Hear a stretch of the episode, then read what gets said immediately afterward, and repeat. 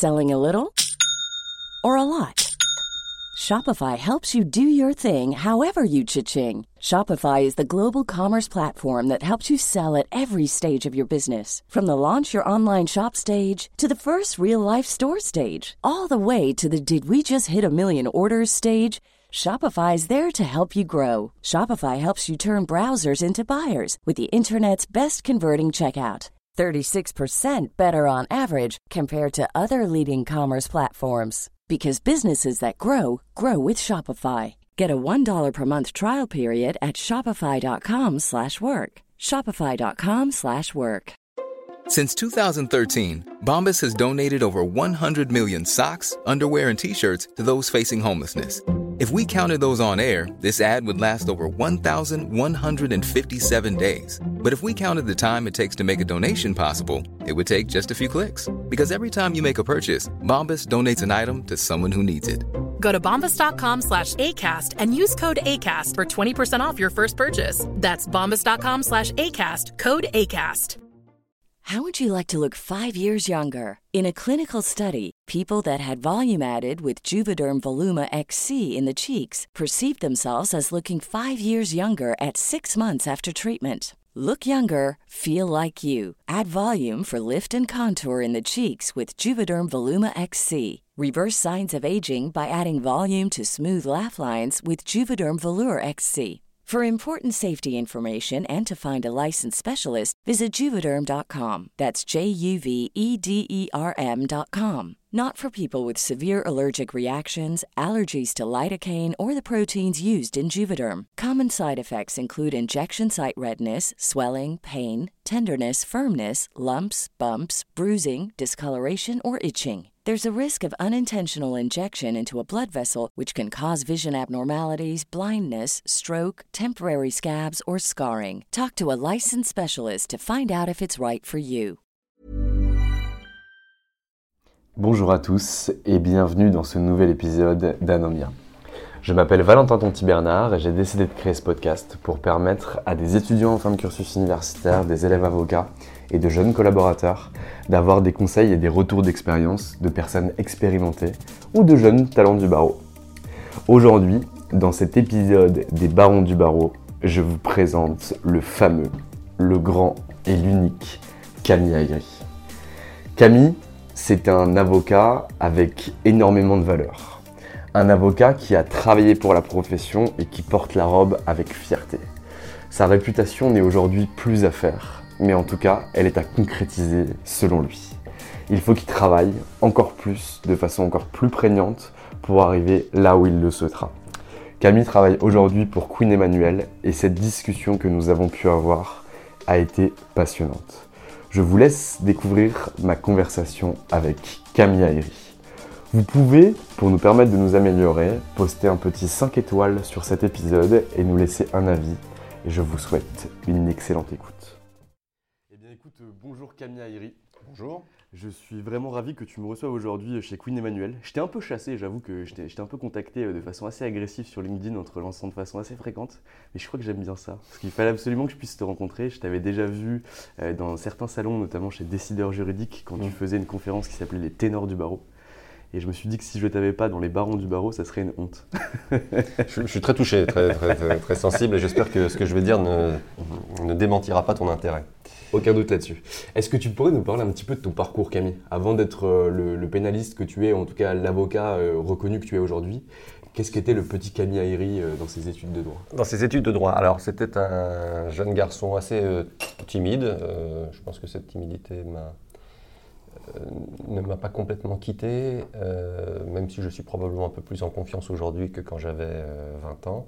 C'était en tout cas quelqu'un qui ne connaissait rien au monde du droit, qui n'avait pas de juriste dans sa famille, qui ne connaissait pas les codes euh, les plus ordinaires, les plus usuels de cette profession ou de la communauté des juristes, euh, qui n'avait pas spécialement de guidance quant à la stratégie de son parcours universitaire et de son parcours euh, de jeune avocat. Donc j'étais quelqu'un de relativement démuni et le parcours a été assez itératif, c'est-à-dire que j'ai appris au fur et à mesure euh, de- d'échecs, euh, de rencontres, avec un facteur chance auquel il faut que je rende grâce aussi. Ah, tout, tout le monde, je pense qu'il faut qu'il rentre grâce à son facteur chance. C'est un critère, ouais, c'est un, un facteur qui est euh, indispensable. Et, et voilà, j'ai- été chanceux. J'ai été chanceux. Et alors, du coup, tu fais tes études où? Alors, j'ai fait mes études à Nanterre, euh, à la fac de droit, les quatre premières années. Ensuite, j'ai fait un troisième cycle en droit européen euh, à l'université de Lyon 3. À l'époque, je m'intéressais aux questions européennes beaucoup et je m'étais dit que c'était intéressant de me former à ça. Et puis, j'avais passé, après ma maîtrise, juste après ma maîtrise, l'examen d'entrée au CRFPA et je l'avais eu. Et donc, euh, je- oui, mais, je- mais encore une fois, j'ai aussi eu de la chance. Je suis probablement tombé sur des sujets que je connaissais. je- Mais t'es quelqu'un de très chanceux, je vais te garder dans mon entourage. Euh, ouais, non, je, je dois, je dois reconnaître que je dois reconnaître que voilà, ça, ça, ça, ça, je- voilà, bref, j'ai eu de la, j'ai eu de la chance, j'ai j'ai été reçu et donc j'ai fait un troisième cycle, j'ai fait mon service militaire parce qu'à l'époque il était encore, euh, c'était Obligatoire. les dernières années, c'était obligatoire et puis j'avais envie de le faire. Je considérais que c'était, mais pendant mon service j'ai fait un, autre- un deuxième, troisième cycle, un autre troisième cycle. Et puis j'ai ensuite fait le FV. Alors le deuxième, troisième cycle que j'ai fait, le- ça s'appelait un DESS à l'époque, Ouais. si on parle en ancien franc. Ouais. Euh, c'était un troisième cycle de droit des technologies, parce que euh, là encore, j'avais le sentiment qu'il y avait une forme d'Eldorado sur les nouvelles technologies. À l'époque, on appelait ça les autoroutes de l'information. C'était les balbutiements d'Internet, c'était en 95, hein, donc euh, Internet existait à peine. C'était- Mais c'était vraiment, intéressant d'ailleurs parce qu'à l'époque, l'informatique c'était avant tout les systèmes, c'était le hardware, c'était les gros systèmes, etc., les disquettes. Et aujourd'hui, on voit à quel point tout s'est dématérialisé. Aujourd'hui, c'est l'information qui compte. À la limite, tout ce qui est tangible est devenu presque une commodité. Donc il y a vraiment un glissement, une dématérialisation, de la valeur. Euh, et donc j'ai fait voilà, ce troisième cycle. Et puis euh, j'ai ensuite, après le, barreau, euh, enfin, après le- l'école du barreau, je suis parti parce que c'est un projet familial euh, et que c'était quelque chose que j'avais en tête. Je suis parti en Suisse pour travailler dans une entreprise, faire du négoce, de Ok, donc plus du tout dans le droit. Plus du tout dans le droit. Plus du tout dans le droit. Il y avait une forme peut-être de, de- d'invitation familiale à saisir une opportunité qui, est- qui paraissait en plus probablement plus. euh, qui, qui présentait une forme de logique quand on ne connaît pas le milieu judiciaire ou juridique. Quand on n'est pas. euh, quand on a le sentiment d'être euh, un peu un anonyme dans un environnement qui est très codifié. Il y avait presque une forme de logique à aller vers une activité de négoce internationale dans laquelle, à la limite, les codes ne sont pas les mêmes ou, euh, ou qui, qui se- qui- qui- qui semblent peut-être a priori plus accessibles que le milieu parisien du droit, qui est peut-être éventuellement parfois plus hermétique. D'accord. Et, donc je suis parti là-bas, mais je me suis très vite ennuyé. Et au bout de quelques mois, je me suis rendu compte en fait que j'avais fait 7 ans d'études de droit, que j'avais envie d'être avocat, j'avais envie de porter la robe, j'avais envie de faire des audiences des plus ordinaires, je l'espère, aux plus sophistiquées. Et, et donc très très vite, je suis revenu dans la profession, mais je ne vais pas dire par la petite porte, mais un peu dans des conditions qu'on appellerait dégradées, où il fallait très vite euh, trouver un job à mi-temps, puisque l'essentiel des recrutements avait été fait et que je ne m'étais pas inscrit, comme j'avais le projet de suisse, Ouais. je ne m'étais pas inscrit pendant mes études, notamment à l'EFB, dans une stratégie de- d'entrée dans la profession à travers un certain nombre de passages un peu obligés ou plus, plus réfléchis, plus tactiques. Je suis arrivé un peu en catastrophe en juin alors que tous les recrutements avaient été faits et j'ai eu la chance de, de- de trouver un, un job à mi-temps chez un confrère qui reste un ami très proche aujourd'hui, 20 ans, plus de 20 ans après, et qui m'a donné ma chance.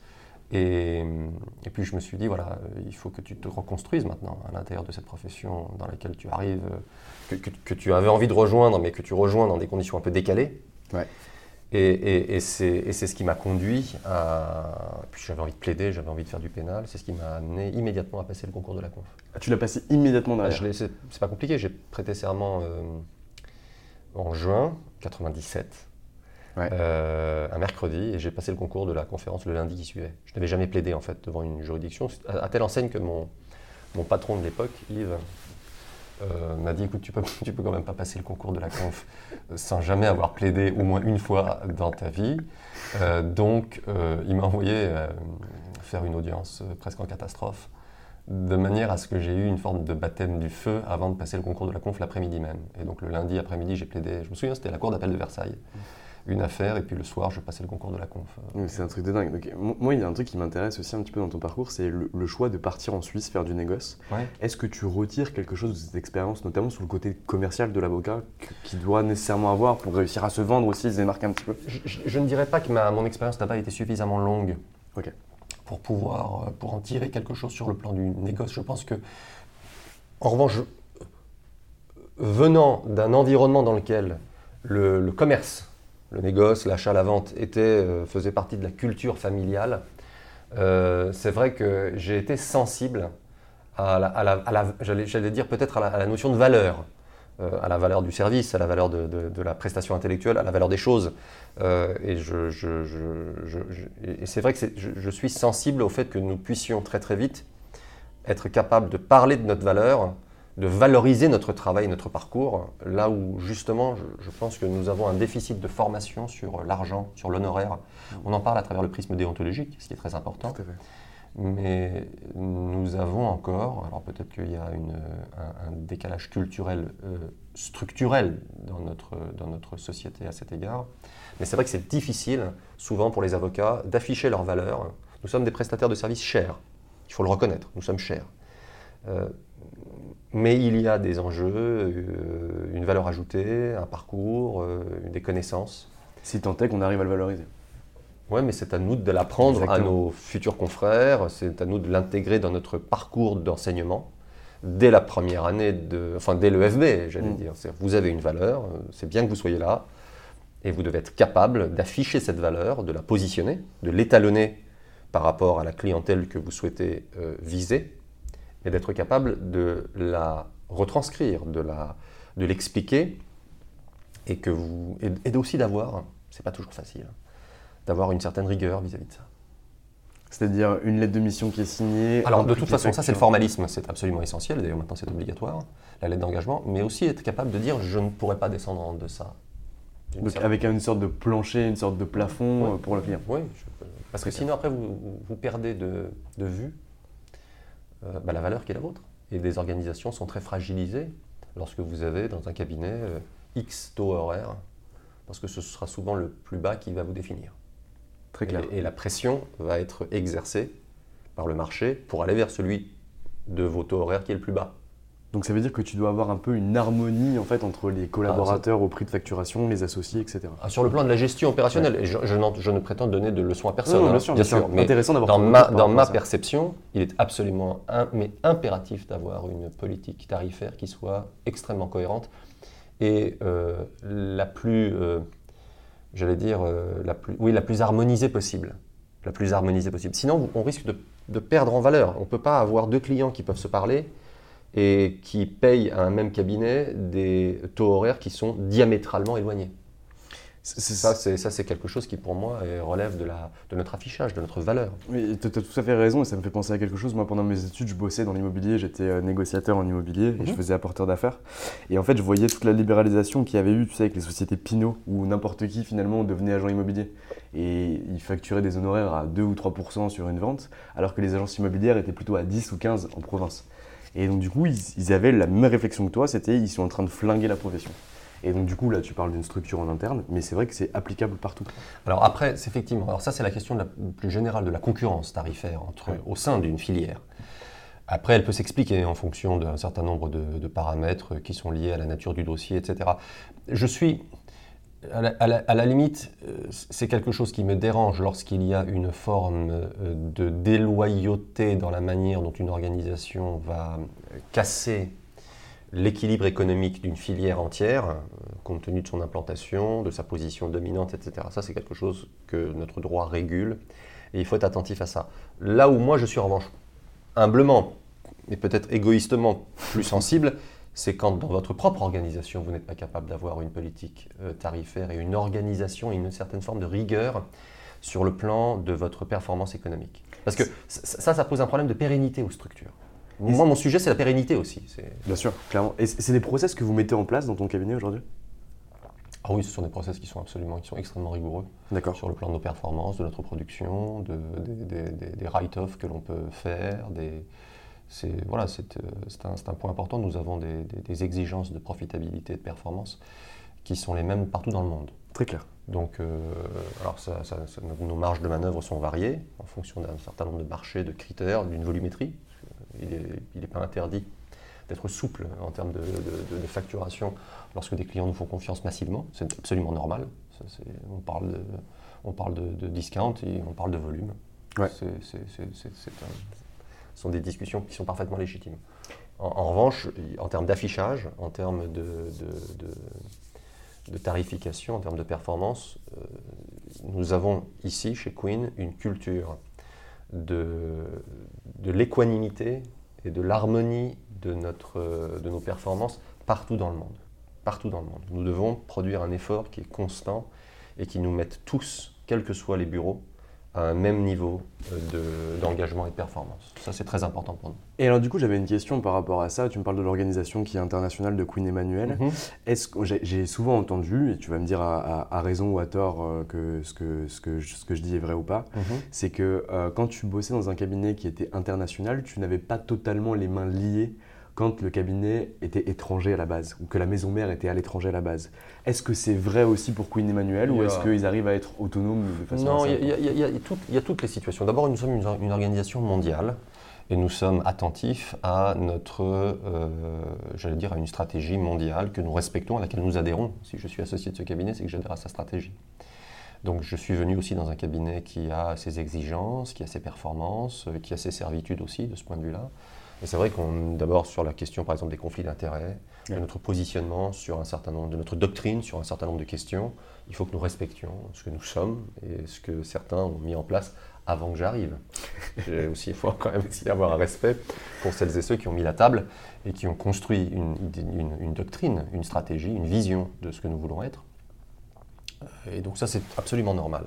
Après, sur la question de l'autonomie, euh, moi, je crois assez peu à, cette, euh, à, ce mythe des cabinets, euh, des bureaux, allez, on va parler des bureaux français, puisque nous sommes en France, des bureaux français de cabinets internationaux qui sont nourris généreusement par les, les mères nourricières étrangères qui, toute la journée, envoient du business aux boîtes françaises dont les associés sont assis tranquillement et qui attendent euh, de recevoir tel dossier extraordinaire, pharaonique, euh, avant de se mettre à travailler.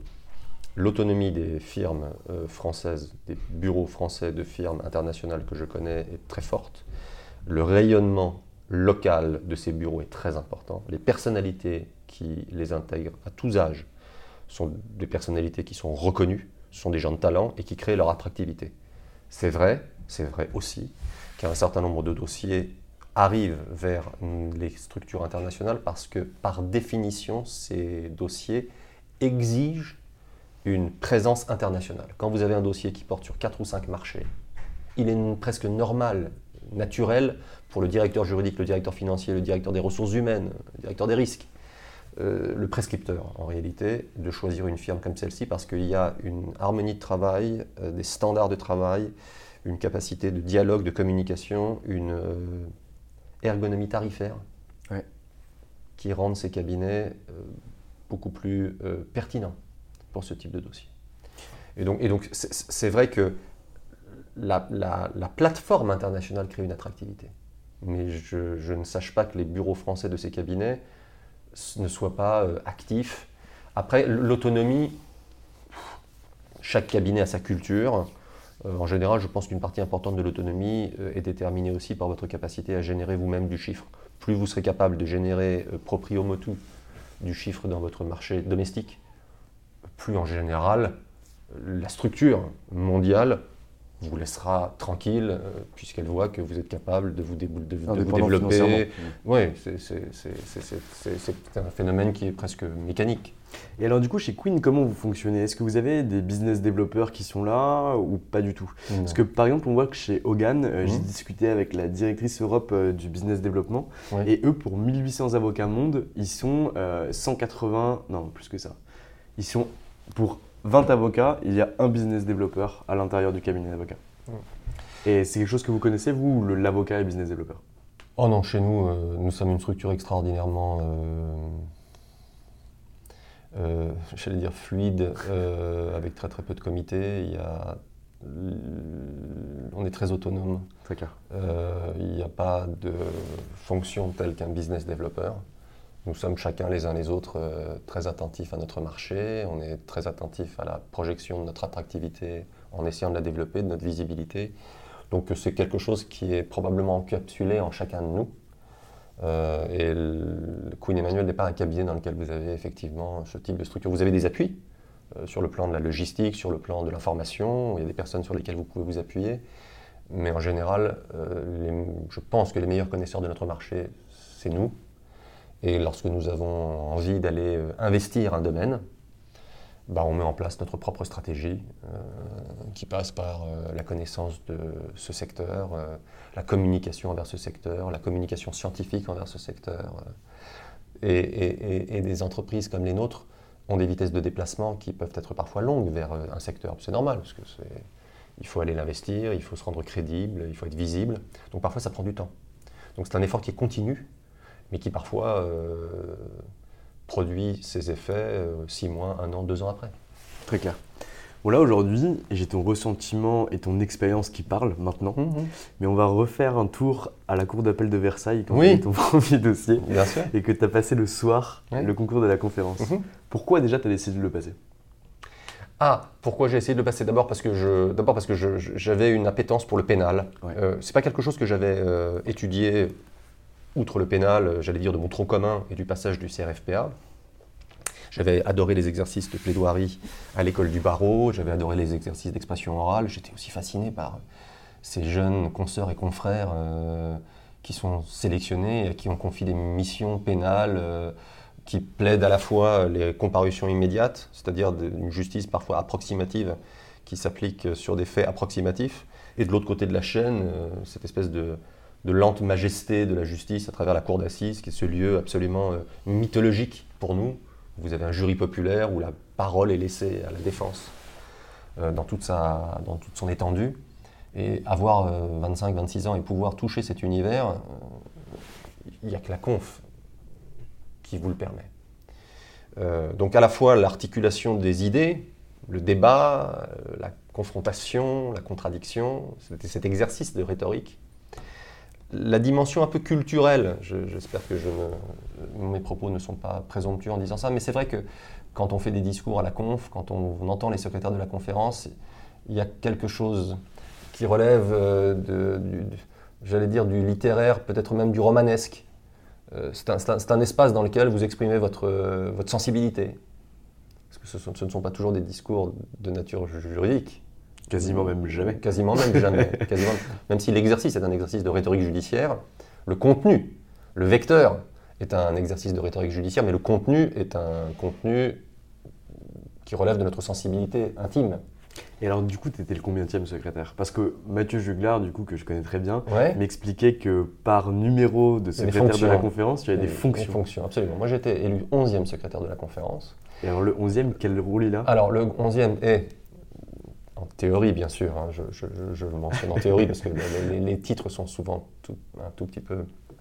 Éloignés de la réalité Non, pas éloignés de la réalité, mais ils peuvent, ils peuvent, ils peuvent sembler un tout petit peu éloquents. Alors en réalité, bon, le, le, 11e est, le gardien en réalité euh, des archives du concours, c'est-à-dire que lui seul sait exactement comment les uns les autres ont été élus, il a, il a les archives du concours, puisqu'en réalité il l'organise. C'est-à-dire que c'est le 11e qui organise le calendrier du concours, les règles du concours, euh, s'assure que les sujets sont euh, affichés au bon moment, etc. Donc il y a un, peu de corvée aussi. Il, il, c'est lui qui note les, euh, les avis et les positions exprimées par chacun de ses, de ses camarades de la conf sur tel ou tel candidat. Donc il organise le concours et il est le gardien en réalité du, de l'organisation. et la Berrier également? Non, le, la Berrier est une responsabilité du quatrième secrétaire. Ok. Nous avons chacun une, fonction. Donc moi j'étais 11e secrétaire et, euh, voilà. Et donc voilà, c'est ça. Pour revenir à la question initiale, c'était pour toutes ces raisons que j'ai passé le concours. Euh, donc je l'ai présenté là en juin, j'ai été pris au deuxième tour, je ne sais plus quand c'était, ça devait être en septembre ou en octobre, puis en novembre pour le troisième tour, et puis j'ai été élu à la fin de l'année 97 pour, et j'étais secrétaire donc du 1er janvier au 31 décembre 98, absolument pour la première victoire de la Coupe du Monde en plus. c'était une belle année pour toi. C'était une grande année. Et alors du coup, tu vas nous parler un peu de tes, tes, premières confrontations à la cour d'assises et euh, un peu les, commissions d'office que tu as pu avoir en criminel. Mmh. Parce que si je ne me trompe pas, lorsque tu es un des 12, tu as la priorité sur les commissions d'office criminelles en, garde à vue. Ou, ah. non, en permanence, pardon. Absolument, en permanence, en permanence. À l'époque, c'était les permanences. Euh, effectivement, nous sommes, alors, nous sommes d'astreinte tous les jours, du 1er janvier au 31 décembre, seuls ou plusieurs en fonction de la charge des dossiers. Donc tous les jours, il y a un secrétaire de la conférence au palais, de justice euh, pour assurer les renvois de la 23e chambre. Donc là, les dossiers dont on prend connaissance le matin pour l'après-midi ou la veille, lorsqu'ils sont disponibles pour l'après-midi, avec un entretien euh, de fortune avec la personne qui va être déférée. Donc là, c'est l'obligation de se, de s'organiser. D'abord, il faut se former. C'est une discipline à part entière. Tu as une formation de 3 ou 4 mois, non, maintenant? Alors maintenant, oui. À l'époque, à l'époque non. À l'époque, on était presque heureux et paniqué quand on était secrétaire parce qu'on disait mon Dieu, euh, est-ce que, est que, je serai prêt? Parce que l'enjeu est important. Donc, euh, on allait immédiatement. Mais il y, a une solidarité. il, faut, il, faut, il, faut aussi, il faut aussi voir cet aspect-là. C'est que c'est une fraternité au sein de la confraternité. mes amis de conf. C'est beau. Mes amis de conf sont encore mes amis, je les vois régulièrement, je leur parle. Euh, nous avons traversé un moment absolument extraordinaire. Il n'y a pas de mots pour décrire l'expérience de la conf. Il n'y a, pas de mots pour la décrire. C'est l'expérience la plus extraordinaire, la plus éblouissante, sur le plan professionnel, j'entends, hein, que j'ai pu avoir dans, ma, vie d'avocat. Et humaine aussi, c'est extraordinaire. Euh, donc on est formé par nos aînés qui nous prennent en main pendant quelques jours, quelques semaines, qui nous accompagnent à nos premières audiences, qui nous font d'ailleurs même plaider avec eux lorsqu'ils sont encore secrétaires, euh, pour, voilà, pour nous mettre un peu en condition. Et puis ensuite, vous êtes euh, livré à vous-même, vous avez votre journée d'audience, et puis il se peut qu'à 16h, au, au milieu d'un dossier que vous êtes en train de plaider à la 23e, vous receviez un message d'une greffière qui dit, voilà, maître, on va avoir besoin de vous parce qu'on a une personne qui est déférée pour une mise en examen criminel, il faut que vous alliez euh, tout à l'heure à 17h euh, à la galerie des juges d'instruction. Donc là, vous arrivez, vous rencontrez cette personne. Et euh, le cas échéant, si cette personne n'a pas les moyens ou qu'elle souhaite éventuellement un avocat commis d'office, bah, vous êtes désigné. Et, puis, là, vous vous retrouvez effectivement au début d'une procédure criminelle qui donne lieu parfois à une euh, affaire, euh, pardon, à une audience devant la cour d'assises euh, dans les quelques mois qui viennent. Parfois même, vous avez ce qu'on appelle les assises express, quelqu'un qui perd son avocat, qui n'a plus d'avocat, qui ne s'entend plus avec son avocat et qui donc a besoin d'un avocat commis d'office directement pour plaider devant la cour d'assises, sans même que vous ayez été en mesure d'assurer l'instruction par définition, puisque à quelques jours, quelques semaines d'une cour d'assises, il n'a plus d'avocat, donc là on est commis d'office. Donc là c'est l'inverse, c'est-à-dire que vous devez rattraper en quelque sorte euh, un dossier d'instruction auquel vous n'avez pas participé pour l'audience devant la cour d'assises. Et tu as déjà eu ça? Moi, je l'ai eu une fois. Absolument. Et tu as, des tomes énormes. Comment tu ah fais pour réussir à suivre On euh, travaille jour et nuit. On travaille jour et nuit. Ah bah, c'est notre mission. on, est, on est, là pour ça et puis on est heureux. On est exalté, excité, tendu, tétanisé. Tous les sentiments sont mêlés. Et on est utile, on espère l'être, euh, pour faire en sorte que la personne soit jugée dans les meilleures conditions. C'est quoi ta plus belle plaidoirie? Ce n'est pas à moi de le dire. Euh, c'est pas à moi de le dire. Celle où tu t'es senti le plus pertinent. difficile. Où tu as senti vraiment que ton client, il était satisfait de ce que tu avais fait. D'abord, je n'ai pas d'exclusive. le, le, il m'est arrivé de, de, me sentir. Je, je, je, je, ne pourrais jamais dire que j'ai été bon. Ce n'est pas à moi de le dire et je ne mm. sais pas si je l'ai été. Parfois, nous avons un sentiment d'utilité. On a une forme de bonheur civique lorsqu'on est entendu. Moi, mon bonheur civique, c'est lorsque les juges m'écoutent. Parce qu'à travers moi, ils écoutent mon client. Ils essaient de le comprendre. Euh, mais je n'ai pas d'exclusive. Il m'est arrivé de me sentir utile dans une affaire euh, devant l'autorité des marchés financiers. Il m'est arrivé de me sentir utile devant une, dans une affaire devant une cour d'appel après un appel d'une décision commerciale. Il m'est arrivé de me sentir utile, évidemment, devant une juridiction répressive, que ce soit une audience correctionnelle ou une audience de cour d'assises. il y a quelques cas qui m'avait marqué. Pas toujours d'ailleurs parce que le résultat final était un résultat que j'estimais être euh, équilibré. Il m'arrivait d'être très déçu et ce sont des affaires qui m'ont souvent d'ailleurs marqué parce que j'avais le sentiment qu'il y avait un tel décalage entre la situation humaine que j'avais à défendre et la capacité d'écoute, la capacité de compréhension de celles et ceux qui nous jugent, que ce sont souvent ces affaires-là qui m'ont le plus marqué. C'est souvent les déceptions que nous retenons et qui nous marquent davantage que nos satisfactions. Nos satisfactions nous font plaisir. Mais notre sentiment d'être avocat, d'être utile, de vouloir défendre, il se sédimente, il se construit souvent, malheureusement, dans nos déceptions. C'est-à-dire qu'on se sent à la fois euh, indispensable euh, et on se sent probablement encore plus indispensable quand on a le sentiment que personne n'écoute les, personnes mises en cause. Et je ne suis pas en train de dire euh, qu'il n'y a pas un intérêt à la, à, la, peine, à la mise en œuvre de la peine. Ce n'est pas du tout ce que je dis. Mais moi, j'ai choisi de défendre les gens. Je n'ai pas choisi de les accuser et je n'ai pas choisi de les juger. J'ai choisi de les défendre. Donc tout ce que je veux, c'est qu'on puisse, lorsque vient le moment de prendre une décision à leur rencontre, que les juges aient intégré le maximum d'éléments. Et parfois, j'ai le sentiment qu'ils ne le faisaient pas. Et ce, sont ces moments-là qui m'ont le plus marqué en réalité. Ce sont parfois des plaidoiries qui sont presque désespérées. Et, ce sont ces moments-là qui m'ont le plus marqué. Certaines situations humaines absolument ahurissantes, euh, de détresse, euh, de maladies, de, troubles psychologiques qui ont été, selon moi, insuffisamment pris en compte. Et là, quand tu vois, par exemple, que durant toute une, tout un procès d'assises qui peut durer euh, des semaines, mhm. Tu as un magistrat, ou en tout cas la première présidente, le premier président, la première présidente et ses assesseurs, qui sont assez hermétiques et qui ne comprennent pas ton client. Est-ce que tu as trouvé des moyens pour justement les percer, les faire écouter, les faire lever la tête et les faire t'écouter et comprendre ton client?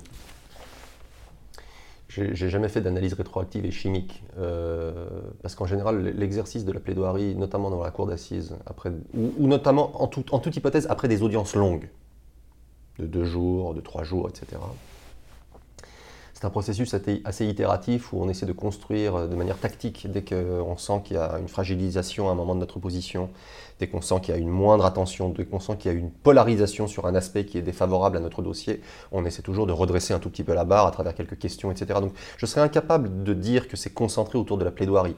Ce qui est certain, c'est que je construis souvent la plaidoirie, en tout cas si je devais je ne pense pas l'avoir jamais fait, mais si je devais théoriser l'approche que j'ai de la plaidoirie, elle intègre nécessairement le ressenti que j'ai pu avoir de l'audience.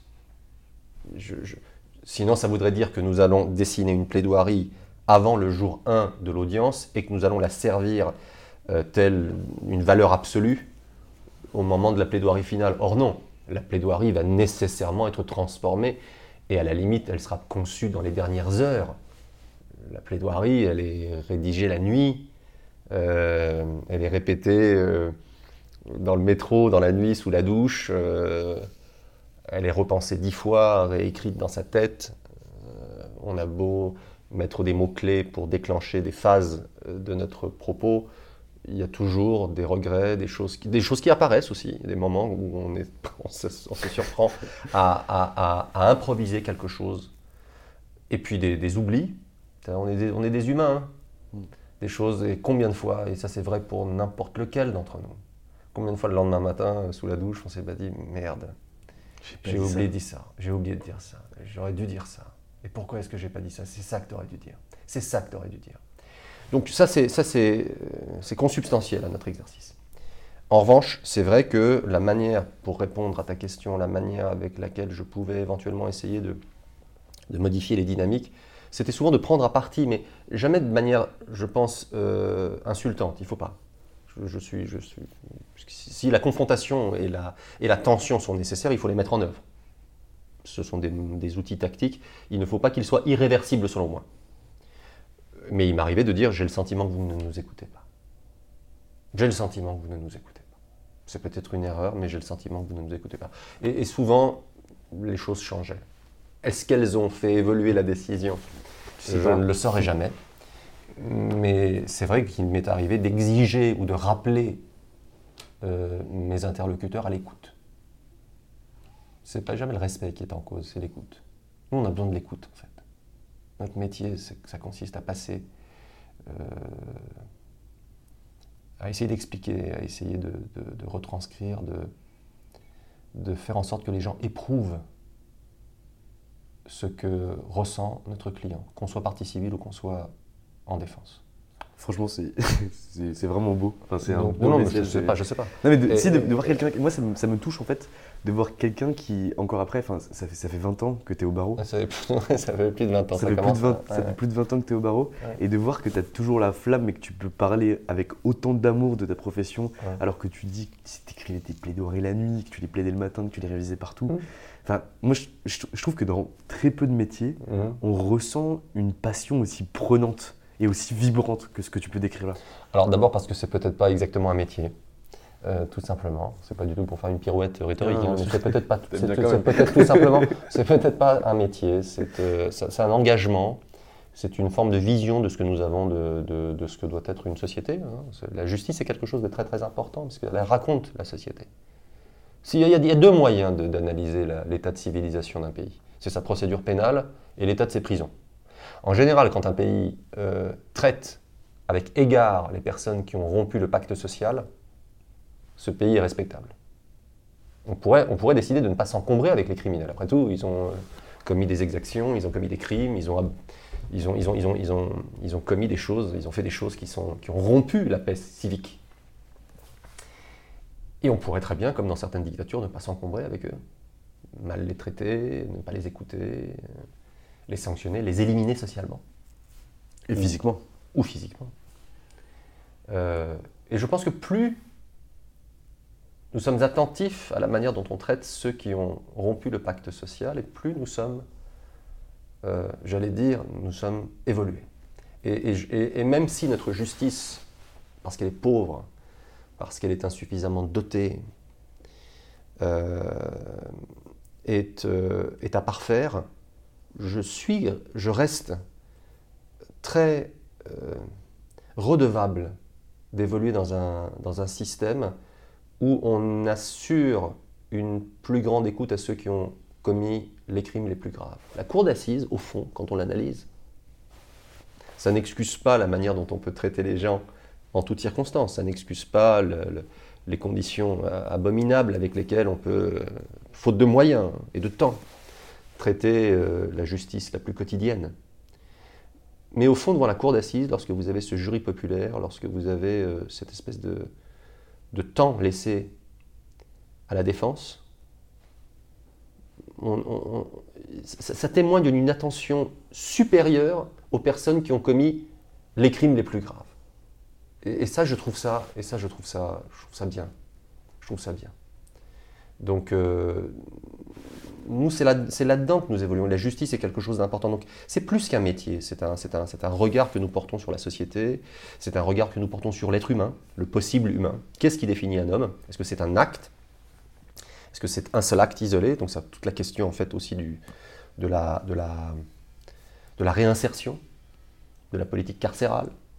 Tout ça est intimement lié. Donc, c'est une, une profession dans laquelle nous avons un regard sur euh, l'équilibre social, le, déséquilibre social et le traitement de ce déséquilibre social. Et puis après tout, on est aussi des espèces de baromètres universels.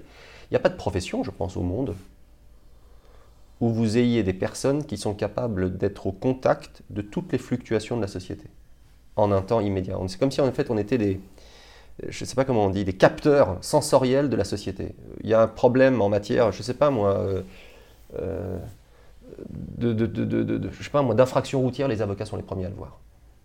Il y a une tendance en matière de violence, les avocats sont les premiers à le voir. Il y a des fluctuations en matière de finances internationales, les avocats sont les premiers à le voir. Mais parce qu'on est au contact de tout, de tous les sujets. Et là, je ne parle pas que des pénalistes. Bien sûr. Il n'y a pas de profession aussi diverse. Il n'y a, de profession- il n'y a pas de profession aussi, euh, aussi au contact de tous les tumultes et de toutes les espérances de la société. Il n'y en a pas. Il n'y a pas d'équivalent. Il y a peut-être les écrivains, il y a peut-être les poètes. Et encore, ils ne sont pas en contact de tout. Mais parfois, ils ne sont pas. Ils, ils ont une, ils, ils sont, ils ont une hyper et une magnifique sensibilité Mm. que je leur envie. Mais ils ne voient pas autant de choses que nous, au fond. Enfin, parle pour toi. hein. non, non, non. Ils ont, ils ont, ils ont pas, ils ont pas autant, ils voient pas autant de choses que nous. Il y a, il y a- il y a 70 000 avocats en France. Ils, voient beaucoup de choses, tous ces avocats, tous les jours, partout, dans tous les territoires, dans tous les domaines. Il y a toujours un avocat qui est capable de vous donner une indication euh, pertinente sur un sujet. parce qu'il le traite, parce qu'il le voit, parce que c'est son métier. Et puis c'est aussi un, un, contact que tu as, tu rencontres tellement de gens, tu rencontres des, de la presse, tu rencontres les médias, tu rencontres euh, les policiers, tu rencontres des juges, tu rencontres des, des entrepreneurs, Bien des sûr. gens qui vont être en contact de tout. Et c'est vrai que tu as raison, c'est un peu un cercle concentrique qui se retourne Ouais, autour de l'avocat ouais, et qui Et, permet d'avoir de l'information. et- et ça, et ça rend d'ailleurs encore plus frustrant le fait que notre influence politique ne soit pas celle que nous méritons. Euh, les avocats. Le droit est partout, partout. C'est un- c'est un- c'est une grammaire sociale. Euh, Il n'y a jamais autant de, de droits, il n'y a jamais eu autant de régulateurs, il n'y a jamais eu autant de régulation. On n'a jamais d'ailleurs autant parlé du droit.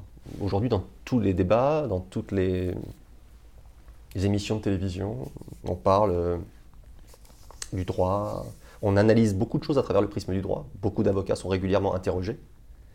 Et assez paradoxalement et malheureusement, mais donc ça c'est la question de la valeur de la filière juridique dans son ensemble, sur le plan économique. Nous sommes, euh, notre influence est insuffisante, je pense. Je suis d'accord C'est do- avec C'est dommage, c'est dommage.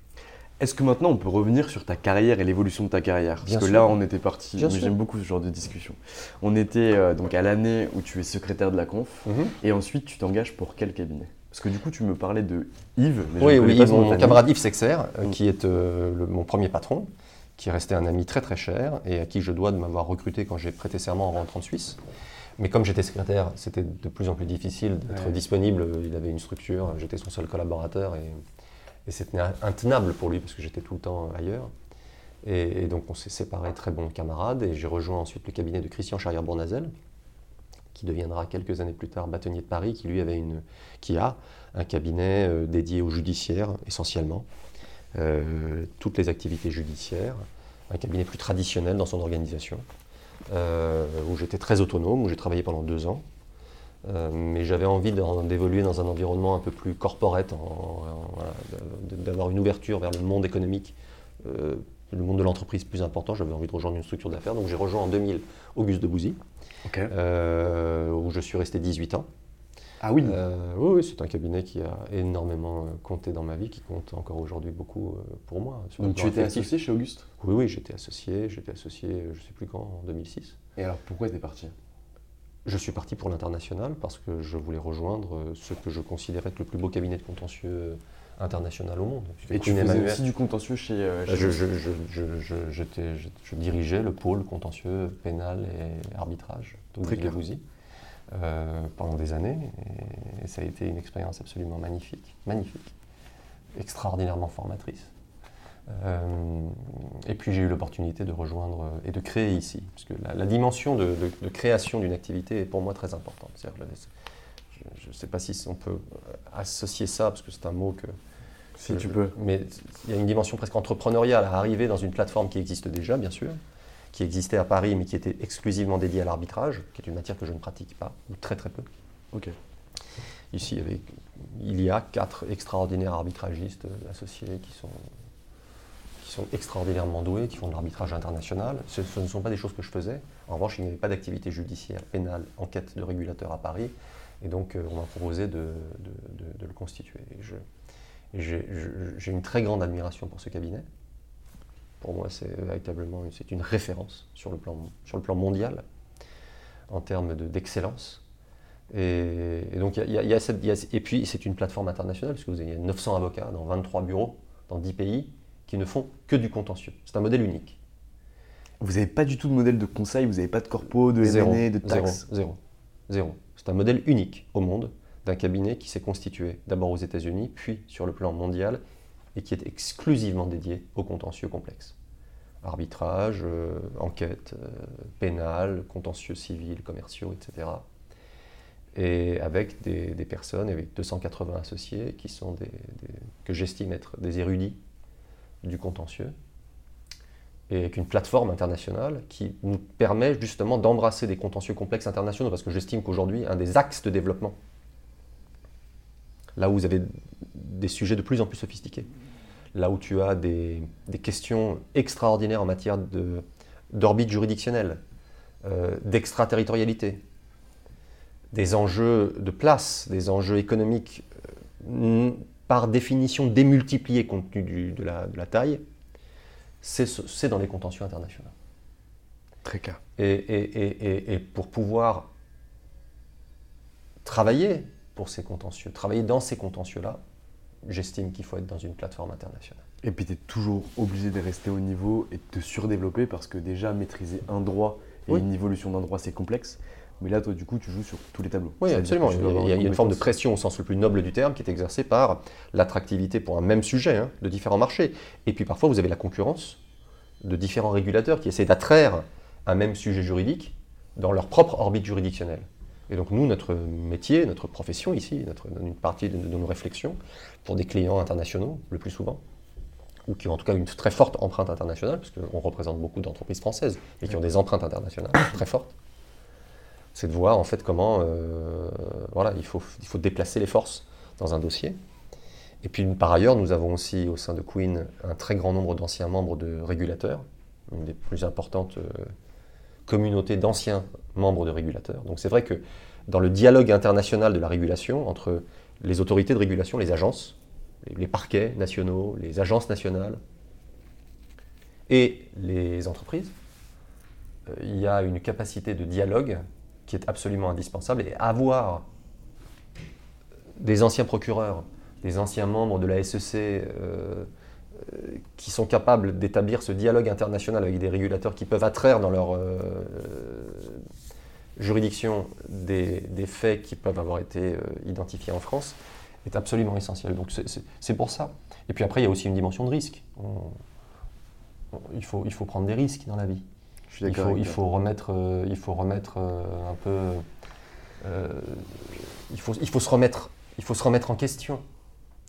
Et, ça, c'est important. ce choix n'a pas été euh, exempt d'une certaine forme d'angoisse. Est-ce que tu quittais ta zone de confort? Je, quittais un, environnement où j'étais euh, extraordinairement heureux, euh, assez confortablement établi, je le reconnais volontiers, hein. Pour quelque chose qui relevait aussi, je pense, d'une forme de prise de risque, parce que c'est un cabinet extraordinairement exigeant. Euh, et qu'il fallait établir cette plateforme française. Et il fallait faire en sorte que les entreprises nous, adoptent. Mm. Euh, un client, c'est quelqu'un qui vous adopte à un moment. Il y a une dimension à la fois euh, une démarche professionnelle et puis il y a aussi une forme de démarche humaine, presque affective. Donc est-ce qu'on allait pouvoir créer pour nos clients ici une attractivité?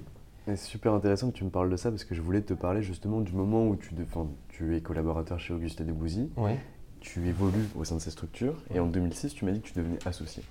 Et donc par rapport à l'adoption des clients, est-ce que tu peux m'expliquer le cheminement? Comment toi, Camille Aéry, tu as réussi à devenir collaborateur et quelles ont été les étapes pour les obtenir? On parle souvent d'une euh, Collaborateur ou associé? Euh, Pardon, associé, excuse-moi. non, mais je t'en prie. Euh, d'abord, il y a un parcours.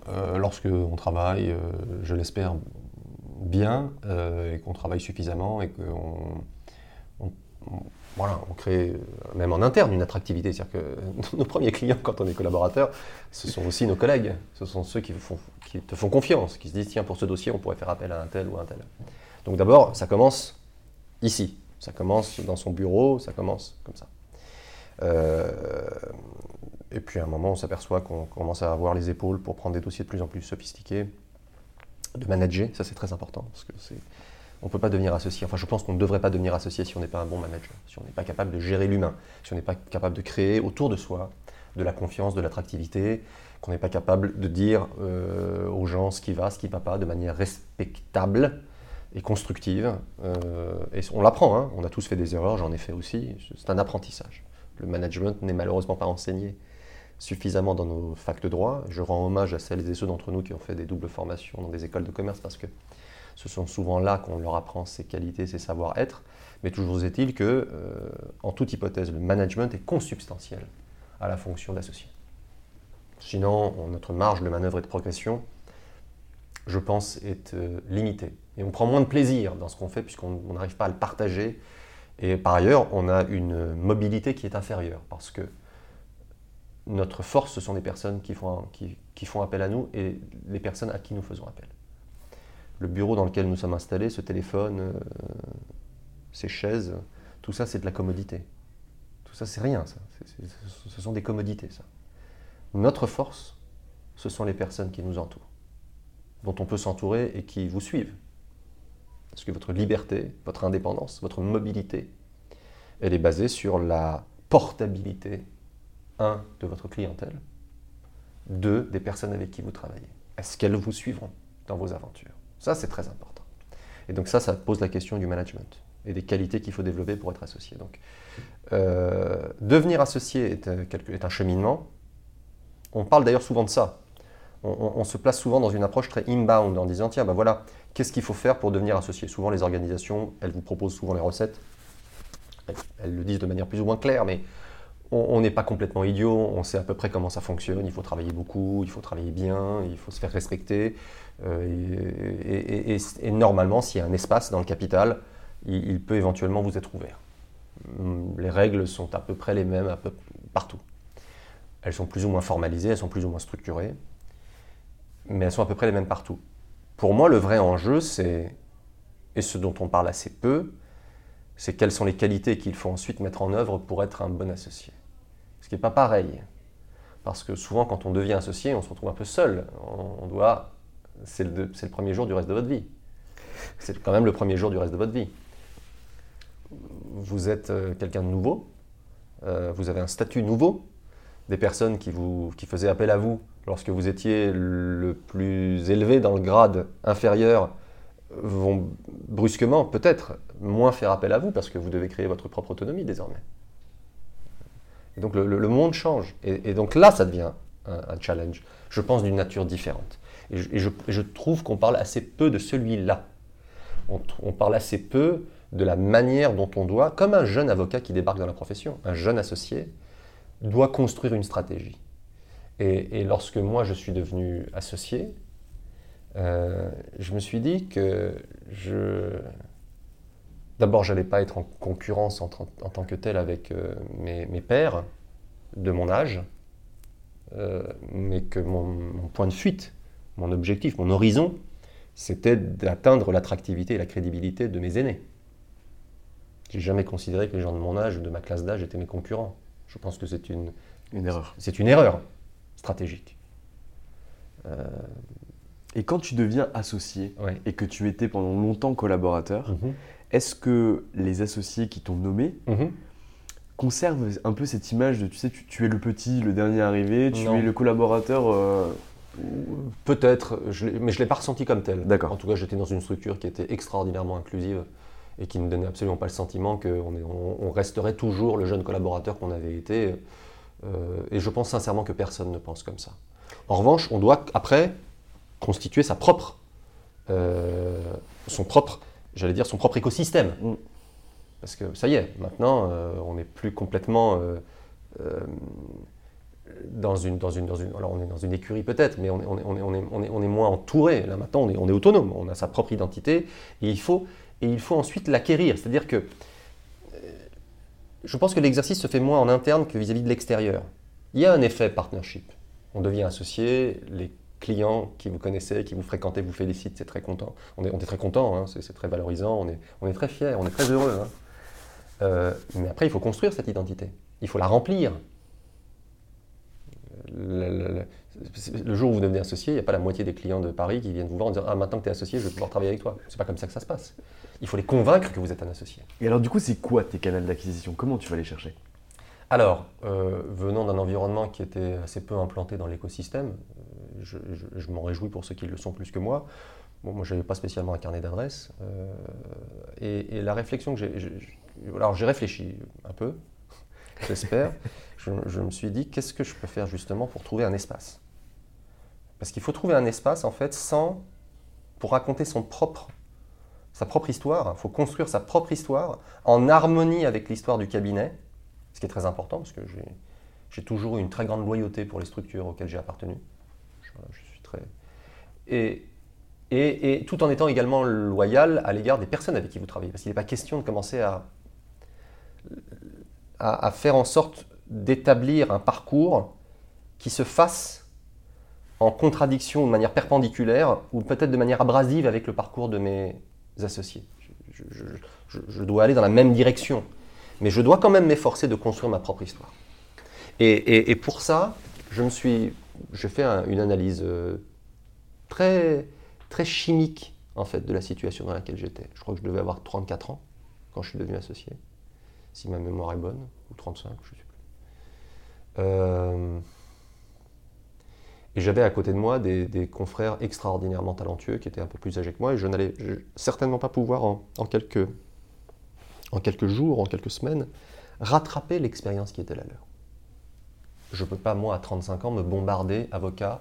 Je ne peux pas, avec, avec 15 ans de barreau ou 12 ans de barreau, devenir un avocat de 35 ans de barreau, de 30 ans de barreau, du jour au lendemain. C'est pas possible. C'est pas possible. Et donc je me suis dit, quelle est avec quelle, comment est-ce que tu pourrais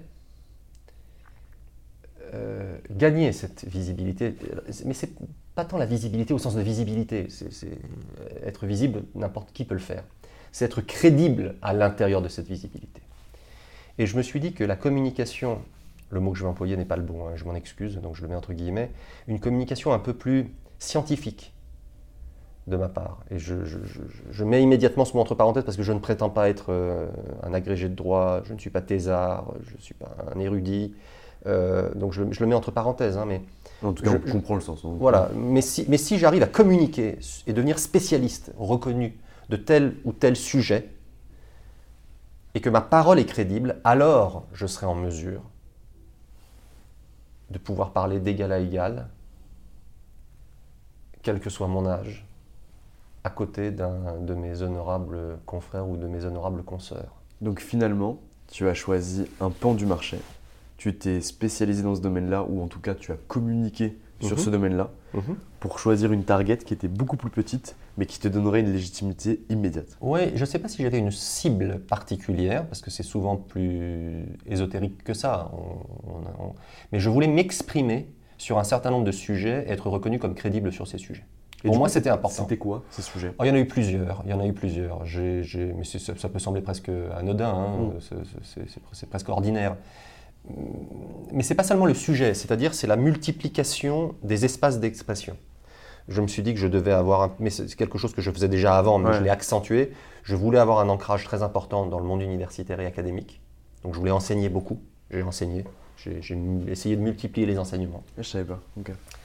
Euh, j'ai enseigné, euh, encore aujourd'hui, j'enseigne dans 3-4 universités et centres de formation. C'est pour moi très très important, le partage, etc. Et puis ça m'oblige à mettre mes connaissances à jour en permanence, d'essayer d'être pertinent, de, voir des questions, de voir des tendances. Parce que par définition, la, connaissance d'un sujet entraîne une vision prospective sur ce que ce sujet pourrait devenir. Donc on est, peut-être même en avance par rapport à d'autres. Et ça pour moi c'était absolument essentiel. Euh, je me suis mis à organiser massivement des petits déjeuners de formation pour y faire venir des gens, pour euh, leur parler d'un sujet, à écrire des newsletters, à écrire des articles. Voilà, ce que beaucoup font, hein. je ne prétends pas avoir inventé quoi que ce soit. Mais j'ai essayé d'avoir une discipline et une rigueur là-dedans. Parce que je me suis dit qu'au bout d'un certain, certain, temps, et d'ailleurs les moteurs de recherche en sont d'ailleurs une illustration, au bout d'un certain temps, si on commence à être associé à un domaine d'activité, il y a un phénomène de persistance rétinienne qui fait que quand le marché vous a identifié dans un domaine, ça y est, vous êtes fixé là. Et même si vous êtes parfois un peu plus discret sur ce domaine, les gens vous reconnaissent dans ce, dans ce marché-là. Parce que vous êtes crédible et qu'ils ont estimé que vous aviez une, il y avait une récurrence suffisante et je l'espère une pertinence. Euh, après, c'est aussi la magie de notre euh, profession, nos efforts de développement, qui doivent être permanents, réfléchis, structurés, produisent des effets euh, à travers des alambics célestes dont nous ne connaissons pas la portée. L'énergie que vous avez mis dans ce déjeuner avec un client, dans cet article que vous avez écrit, dans cette, dans cette formation, dans ce séminaire auquel vous avez participé, va peut-être par ricochet invisible produire des effets deux ans après, et quelque chose va revenir dans un coin. Et on ne saura pas comment. On ne le saura pas immédiatement, mais quand on, parfois on arrive à retracer l'histoire, Parfois, on peut s'amuser à le faire. Comment est-ce que ce client nous est arrivé? Comment est-ce que ce, client a entendu parler de nous Je pense que c'est important. On s'aperçoit que parfois, ce sont des ricochets assez, assez étonnants de choses que l'on jugeait peut-être anodines euh, qui auront produit des effets. Moi, une fois j'ai participé, c'est des exemples idiots. Hein. Une fois j'ai participé à un séminaire à Sciences Po sur la profession